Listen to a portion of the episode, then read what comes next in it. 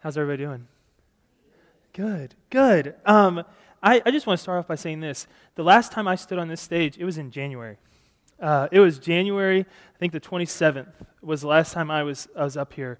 And uh, we knew, we knew that there were going to be two weeks in February where we were explaining and visibly portraying this friendship between Summit Church and Oklahoma City Community Church. So we knew that there were going to be two weeks where I would not be in the pulpit.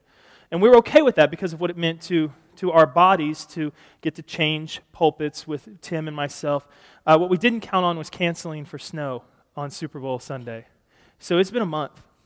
And, and I can tell you, I've never intended, as the pastor of this church, to be gone for a month. I think that's a pretty long time. It was never my intent. In that period of time, I did, though, kind of learn something. I miss you guys. I, I do, and it, I'm not saying that. I know you're like, oh, that's cliche. No, I miss you because, and here's why: you're my people. Like whether you whether you agree or disagree, you're you're my people, and and I love leading and being the pastor of this church. Every Sunday, I spoke somewhere. I spoke at other churches to other pastors' people, and I was very nervous because they're not my people. they're weird people, and so I can say this as with 100% genuineness. I'm glad to be back. I, I'm glad to be here. I'm glad to dive back into the book of Ephesians with you. I feel like I'm back where I'm supposed to be. I'm back home. And, and will be. Will be for the foreseeable future. There's no more Sundays that we're gone. There's nothing else planned. So, Lord willing, we'll just ride this straight through to the middle of June when we finish the book of Ephesians together. So, that's the plan. I just want you to know that I did miss you. Uh, whether that's mutual or not is, is unimportant because I did miss you. And um, I want to pray, and then we are just going to jump right back in where we left off, but it was a month ago. We left off in Ephesians chapter 4, so we will pick up in Ephesians chapter 4, verses 17 through 24 is where we'll be today. So let's pray, and we'll get into it. Father, thank you for the good news of Jesus Christ, for the life changing ability of your grace and your Holy Spirit as we unpack those huge concepts today, as we look at what new life in Christ really does look like and how that transpires. Father, I pray that there would be just a richness of your presence in this room, that your Holy Spirit would be thick and moving in mighty ways, so that, God, ultimately we would leave here looking more like you, having heard the truth of your word and responded to it from deep within our souls. So, God, just come and move. Do what only you can do. It's in your name we pray. Amen. Uh, the context of this passage, we need just a little bit before we read verse 17. Ephesus is the city to whom Paul is writing. Ephesus is second only to Rome as far as its cultural significance in this time period, as far as its multi ethnicity, as far as its form and function as it pertains to setting trends and just cultural trajectory. Ephesus is it next to Rome. And so, within a city like that, where there are hundreds of thousands of people coming in, it's a tourist attraction. They're coming in to see the latest and the newest, to hear the newest teachings, to do these things.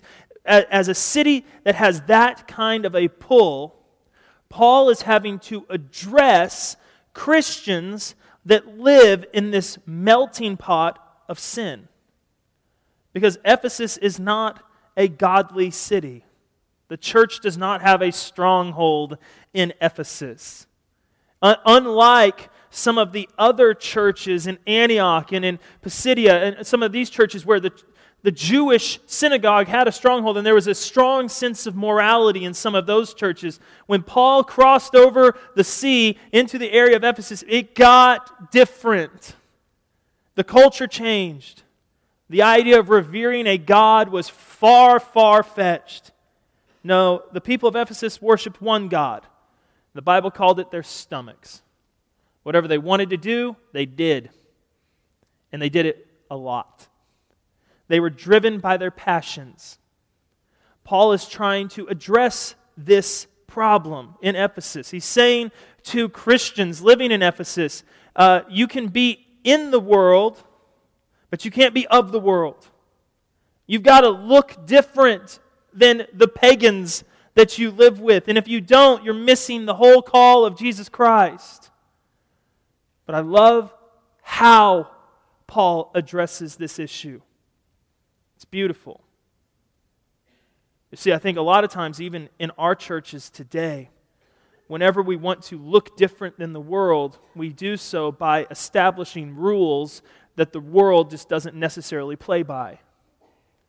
The world is all about sexual immorality, will be about purity. The world is all about drunkenness and debauchery, will be about abstaining and about um, selflessness. Like, so we, we make these rules, and you're going, well, those are, those are biblical rules. Yes, yes, they are.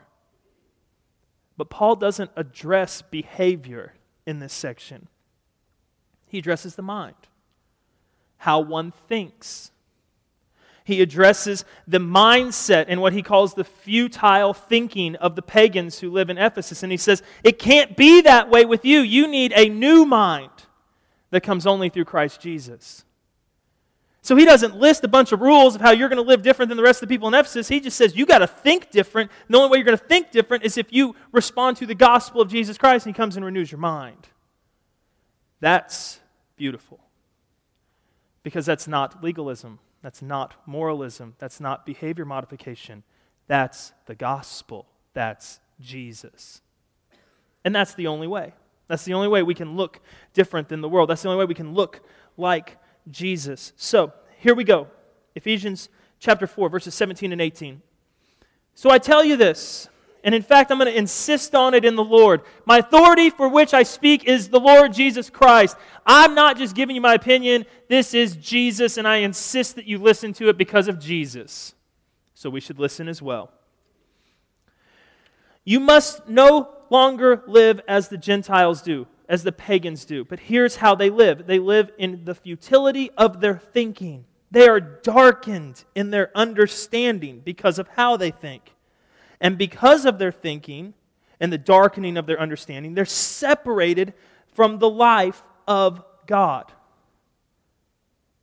Pagans are without God. So they're separated from God because of the futility of their thinking and the darkening of their understanding that comes from the futility of their thinking. And this all happens because of the ignorance that is in them due to the hardening of their hearts. Hardening, there's a medical term. Uh, if you've ever broken a bone and they've taken an x ray halfway through, and you can see the lighter colored bone marrow that is, or it's not marrow, but the bone that's starting to fill in where you have a fracture. The way the body heals is that that soft stuff comes into the fracture, and then over the course of time, it becomes as hard as the bone around it. Okay, so that's the same medical term that Paul is using here to describe the heart of those who do not renew their thinking. It starts off soft and malleable and good, but over the course of time, it becomes just as hard as the bone around it. So they are the way they are because of how they think, but ultimately they are the way they are because they've thought this way for so long they become ignorant and don't even realize that their hearts are completely calloused and completely hardened to anything of God. And when your heart is completely calloused and completely hardened to anything of God, you have no hope in God, so you look to other things in which to find your hope, and that's the situation that we have here. This hardening of the heart, this futile thinking, it leads to these things in verse 19. It leads to the loss of all sensitivity. I'm going to have you underline four things in this verse. And then we'll unpack them here in just a minute. But the hardening of the heart and the futile thinking leads to a loss of sensitivity. We'll explain what that is. Then, once they've given themselves over to sensuality, that's the second thing I want you to underline. So their lack of sensitivity leads them to give themselves over to sensuality so that they then will indulge in every kind of impurity. That's the third thing I want you to see that defines this life that is governed by futile thinking. And they're full of greed. That's the fourth thing. It's a picture of the pagan way of life a loss of sensitivity, a desire for sensuality. They, dissolve, they indulge in every kind of impurity, and they are full of greed. Let's unpack those four things very quickly. What does it mean to lose all sensitivity? It means you've lost the ability to feel shame or embarrassment. It's not sensitivity to the Lord that he's talking about. This loss of sensitivity is to the shame and embarrassment of doing the things that you do. Oftentimes, indulging in, in sin, indulging in these things, it, the ramifications of it are quite embarrassing. But the first step is to lose sensitivity to that. I don't care what you think. Who are you to judge me? Puh. You've lost all sensitivity. You've lost all ability to feel shame or embarrassment when you have no restraint from social repercussions, you then plunge into sensuality. That word sensuality is translated elsewhere in Scripture as debauchery. That doesn't help us much because we don't really use the word debauchery, and if we do, we use it kind of flippantly.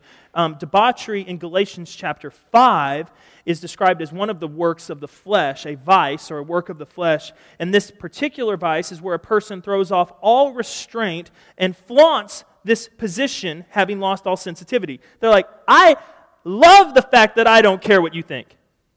I'm going to flaunt the fact that I don't care that you know what I do on Friday night. In fact, I think it's awesome that you know what I do. I've lost all sensitivity. I flaunt my current position. This person who is deep into debauchery has no regard for their own self respect. Self respect left a long time ago. They have no regard for the rights and the feelings of others. I do what I'm going to do, and I don't care how it makes you feel. And then finally, they really have no regard for just simple public decency. Okay?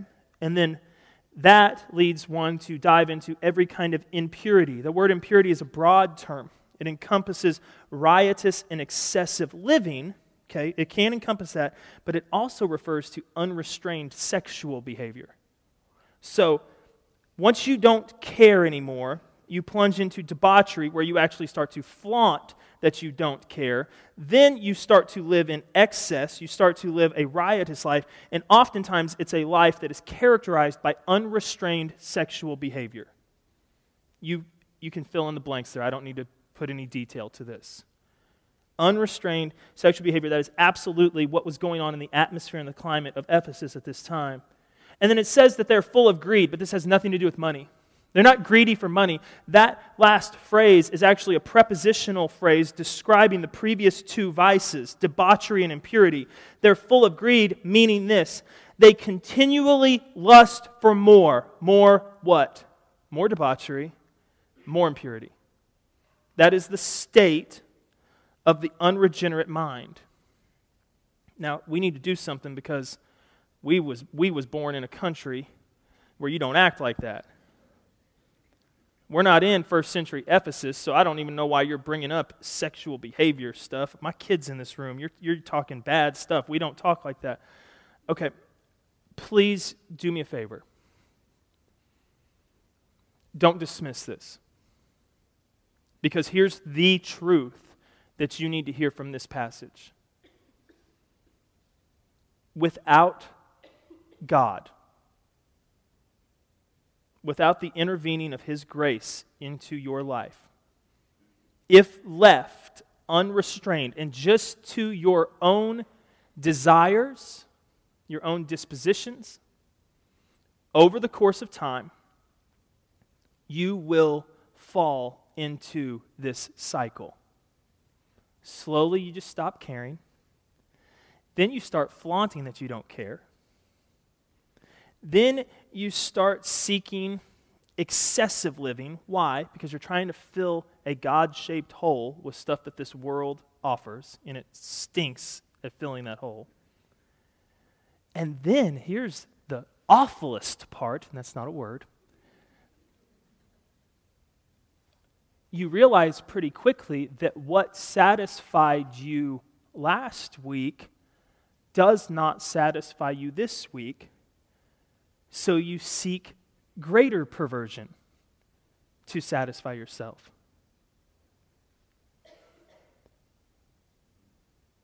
And every person in this room knows I'm right. Every person who has lived a season or a chapter of their life separate from Christ, trying to fill that void with the things that this world offers, every one of you knows that is exactly how it happens. You lose sensitivity, you become calloused, you stop caring to the point that you didn't start flaunting that you don't care. You seek to fill yourself with excessive living, and then all of a sudden all you want is more of that because here's the truth, church. God's most direct response to our sin is to allow us to have what we desire. He lets us just go on sinning. Now, did Jesus do something about that? Yes. But if you don't want Jesus, then what's God going to do? If you're not willing to humble yourself, repent, confess, and accept the Son, if you're not willing to do that, then what's He going to do? Well, here, if, if that's what you want, there, here, I'll let you go. I'm not going to I'm not going to pull you back. I'm not going to grab you by the ear. I'm not going to spank you. Uh, just if that's what you want, have more of it. And we do. And we seek to be satisfied by more and more awful debauchery, awful impurity, awful excess. We seek it, we seek it, we want it, we crave it, we lust for it. Oh, man, I need more. And then finally we hit where? Rock bottom. And you go, this is awful, and I don't even know how I got here. I never set out to be here. But all I was trying to do is fill a void that only Jesus can fill. Now, there's hope, verse 20. The hope will come, though, in a, uh, in a condemnation, and sometimes the Bible does that. Verse 20 says, That, however, that's not the way of life you learned. That whole process we just lined out, that's not what you learned when you heard about Christ and were taught in him in accordance with the truth that is in Christ Jesus. Now let's work backwards through this where is the truth of how we're supposed to live our life? If we're not supposed to live our life this way, the way the pagans do, if we are supposed to live our life this way, if we're supposed to look like Jesus, where is the truth? Where is the systematic approach? Where, where is the meat that tells me what my life is supposed to look like? Where do I find the other way of living if I, don't, if I can't do this one? You find it in accordance with the truth that is in Jesus. Now, he could have said the truth that is in Scripture, and that would have been an accurate, true statement. Where do we find a depiction of the life that is to be lived by those who are in Christ? We find it right here. Right here. Absolutely. But where is the most pure picture of what one's life is supposed to look like who is in Christ Jesus? The most pure picture is in the man Jesus. You look at him. You learn from him. He is our ever present teacher. He is the goal. He is the prize. He is all that you need. You want him, Jesus. And in him, we are taught truth. Now, look at this two pronged approach, though. You, however, were not taught to live that way. But when you heard about Jesus, you gave your life to him because he's talking to Christians. You gave your life to him. You believed in him. You put your trust in him, and you were saved. That was step one. When you heard about him, you believed. And then you were taught in him in accordance with the truth that is in Jesus. So you were saved by Jesus, and then you were taught how to be Jesus by Jesus.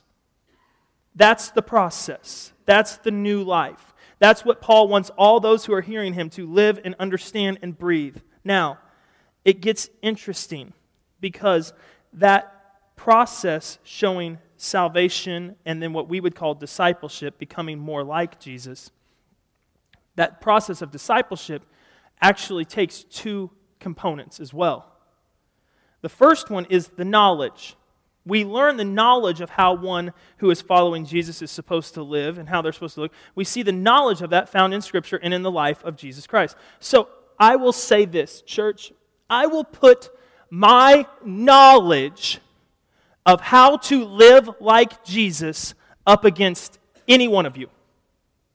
I, I know how to live like Jesus. I've got it all up here. Now, I am pretty not good at actually doing it. How is that possible? You know all the rules. You know what to say, what not to say. You know what Jesus did. You know what to do. Why don't you do it? Well, the same reason Paul says in Romans 7 I do what I do not want to do. I know that the life of Christ is one of selflessness and purity, one of holiness and righteousness, one of worship and sacrificial living. I know those things. I know it so well. I don't do it all the time. Why? Because knowing what to do is only one piece of the puzzle. the second piece of the puzzle, and you need both pieces to live like Christ, comes in the form of the Holy Spirit, who enables us to actually live out and do what we know we're supposed to live out and do. Got to have both. He'll talk about that in verse 23. So it's, it's in here, but let's continue on. There's three imperatives that come from this gospel living, this spirit enabled living. Three imperatives, three fundamental aspects of the gospel life as it has been passed on and taught to the church in Ephesus. And Paul will just remind them of those three things. It would be a good reminder for us as well. Step one of the gospel life is to put off the old self. Step two is to be made new, be made new in Christ through the Holy Spirit. And step three is to put on a new God created likeness of Him. Take off, be made new, put on new. Three imperatives, three fundamental steps to this gospel life, each one represented in the next few verses. Verse 22, first we have to put off. Verse 22 You were taught, with regard to your former way of life, to put off your old self, which is being corrupted by its deceitful desires. The old self is currently being corrupted. That word corrupted means ruined by our deceitful desires.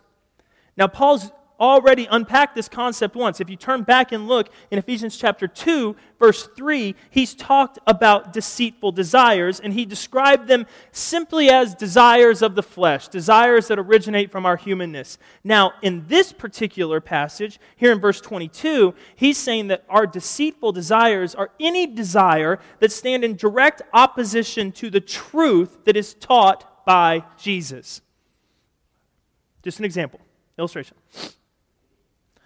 Jesus teaches us to put others before ourselves, to live selfless lives. That is an imperative in Scripture, that is taught by him. We are naturally wired in our humanness to do the exact opposite, correct? We, we do not struggle at being selfish. We are naturally selfish. So, a deceitful desire would be a desire to be selfish. Is it deceitful in that it is wrong? No, it's very natural, actually. But Jesus taught contrary to it. And so, this old self of selfishness and about a hundred other things, that self needs to be put away. Now, I think we realize this. So, what do we do? All right, selfishness, impurity, greed, lust idolatry, all these things that kind of come with my human nature. All right, I got to get those, get those off. Ugh, that's a dirty, nasty old self. I got I, all right, I need to get rid of him. I don't want to see him anymore. He doesn't need to be around. And so, okay, all right, I'm to put him in a trunk. I'm to slam that lid. I'm to pad, pad, padlock it, pad bolt it. I'm to do both. I'm to get it, I'm to get it locked. Nope, he, I can still hear him banging around in there. I'm going to shove him in a closet. I'm going to shut that door up. Ah, I'm going to put a dresser in front of that door. And I'm going to walk away and be like, sweet. Man, feels good to be new for about 30 minutes. Then what happens about 30 minutes later after you've done that whole thing? Bang! Who's on my back? Oh, that's my old self. How'd that fool get out of the trunk and the closet and the dresser? I, man, I need better pad bolts. Hmm. Um, you need to get off me, son. I, I put you away. How'd you get out? Um, taking off the old self is a continual process. The church messes you up they incorrectly teach you that once you are in Christ, that, that dude's in a trunk never to come out again. No, he's not. That sucker's sneaky. He comes up in the wrongest moments. I am making up words today. He, he does, though. He comes out in the weirdest moments, the worst moments. He just, he is never too far away. So, did Jesus on the cross put to death sin, the old self? Yes, that has already been dealt with. But as it pertains to us, here's the concept you need to understand He's already been dealt with, but he's not yet been fully dealt with. Already, but not yet. There's a day when all that sinfulness is going to be gone, long gone. Jesus is going to lock it away, and it, there's, no, there's no, no help in them then. But for now, it's already been dealt with, but not yet fully dealt with. So we have to continually, daily, minute by minute, take that off. I don't like that's ugly and that's not of the Lord. That's you take that off so that then we begin this process of being made new. Verse 23 we're made new how? Physically? No. Made new in the attitude of your minds. So in Romans 12, 2, it tells us to be transformed, be made new by the renewing of our mind. And how do we do that? Titus chapter 3, verse 5 tells us how to renew our minds. Titus chapter 3, verse 5. This should be one of those that you kind of have handy to remind you that it's not about you uh, says this He saved us not because of righteous things we had done, but because of His mercy. Hallelujah. Thank you that it's not because of what I do. He saved us through the washing and the rebirth. We are literally born new in Christ. But then look at this next one and renewal, constant renewing by the Holy Spirit. God saves us because of his mercy. He washes us through a new birth process, but then he knows that it's already but not yet, so he constantly renews us by his Holy Spirit. Paul's logic is really actually quite easy to see. The human mind, apart from divine renewal, which comes through the Holy Spirit, is unable to guide us or cause us to live in a way that is pleasing to God. The pagan mind, full of futility, will lead us only towards destruction. But if the Holy Spirit steps in, then Christian righteousness will take place, and it depends on a constant renewing of one's mind through the Spirit. So we need and depend on the Spirit. He enables us to be made new so that we can then go to step three put on a new self. Verse 24. And we put on the new self, created to be like God in true righteousness and holiness. Not self righteousness, not man made holiness or morality. No, true righteousness, true holiness that comes from whom? God. It is so important, church, for you to realize that any one of you is capable of manufacturing your way through these three steps. You can decide today, He's gone.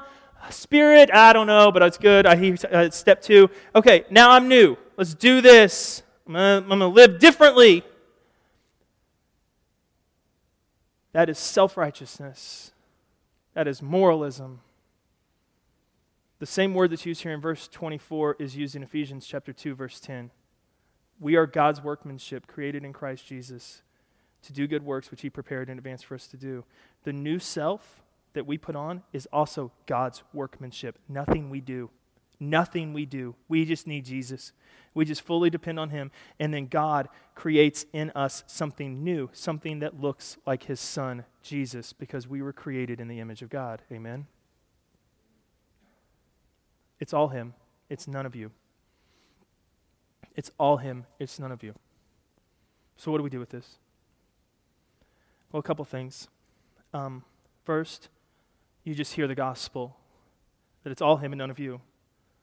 That this futile thinking that is so prevalent in our world, that this desire to fill a void in our lives with things of this world instead of with Jesus, that the gospel comes to deal with that. Jesus came to deal with that. Jesus is all that we need. He is all that we hope in. He is all that we need to trust in. Jesus is the answer to that, and we must submit ourselves to Him, give our lives fully over to Him, so that then He can begin this process of helping us see that we need to take off the old. We need to be made new through daily and renewing of our minds through the Holy Spirit. And then we need to put on this new self that is actually just God adorning us with Christ's likeness, and then we can walk and look like Him. We need to hear that gospel truth. And then you need to know this whenever you hear the gospel, whenever you hear that truth, it is impossible for you to not respond. And you're going, well, no, I've, I've heard it a bunch and done nothing. Well, in your failure to respond to it, you are responding. You get it? By doing nothing, you're doing something, you're responding. And as Nick comes back up here, guys, I just I just need you to hear the heart of that. You get to decide today how you will respond to Jesus.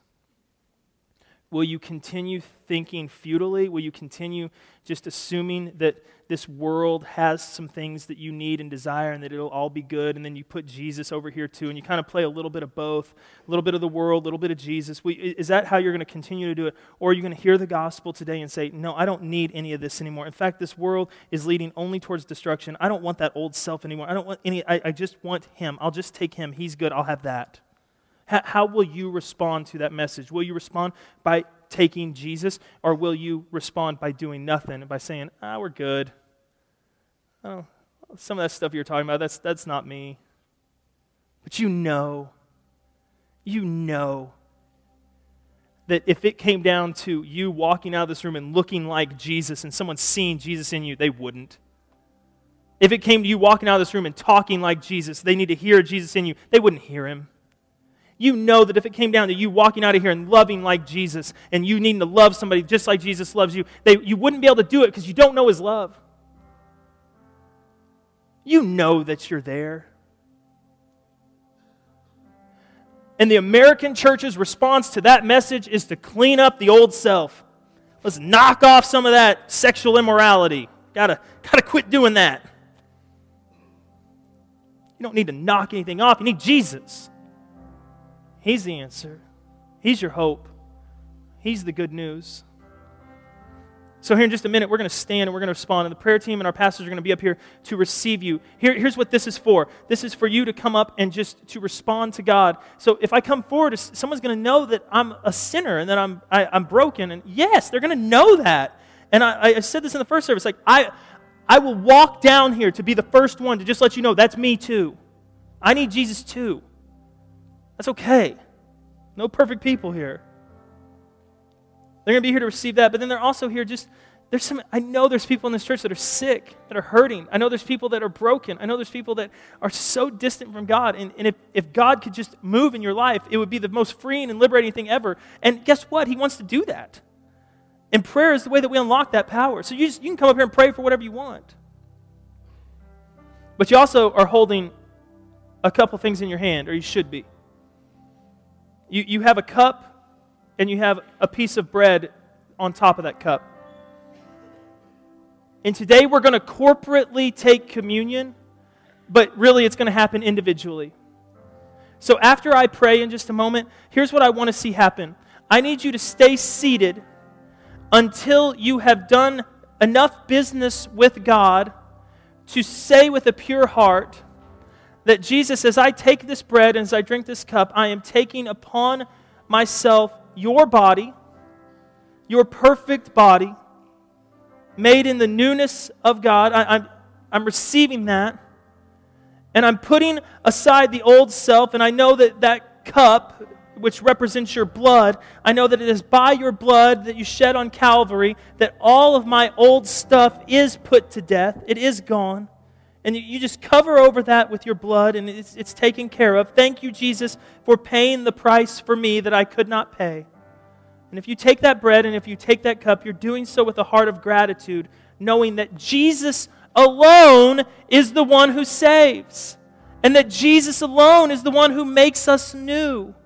It's not moralism, it's not behavior modification, it's Jesus. So after you take the communion, then I would ask you to stand and to begin to worship once you're done. It may take a while. So that's how it's going to go prayer, communion, worship. Thank you, Jesus, because you are good and we need you more than anything else. So come and fill this place with your presence. I ask that you bless the bread, that you bless the cup. May we know the works that you accomplished on the cross for our sins, and may we be thankful. May we be changed by you and by the work that you did on the cross. Come and make us new. May there be a freedom in this place for prayer and ministry to occur so that, God, we will leave here having experienced you in your fullness and in your goodness. Pour out your blessings on us. It's in your name we pray. Amen.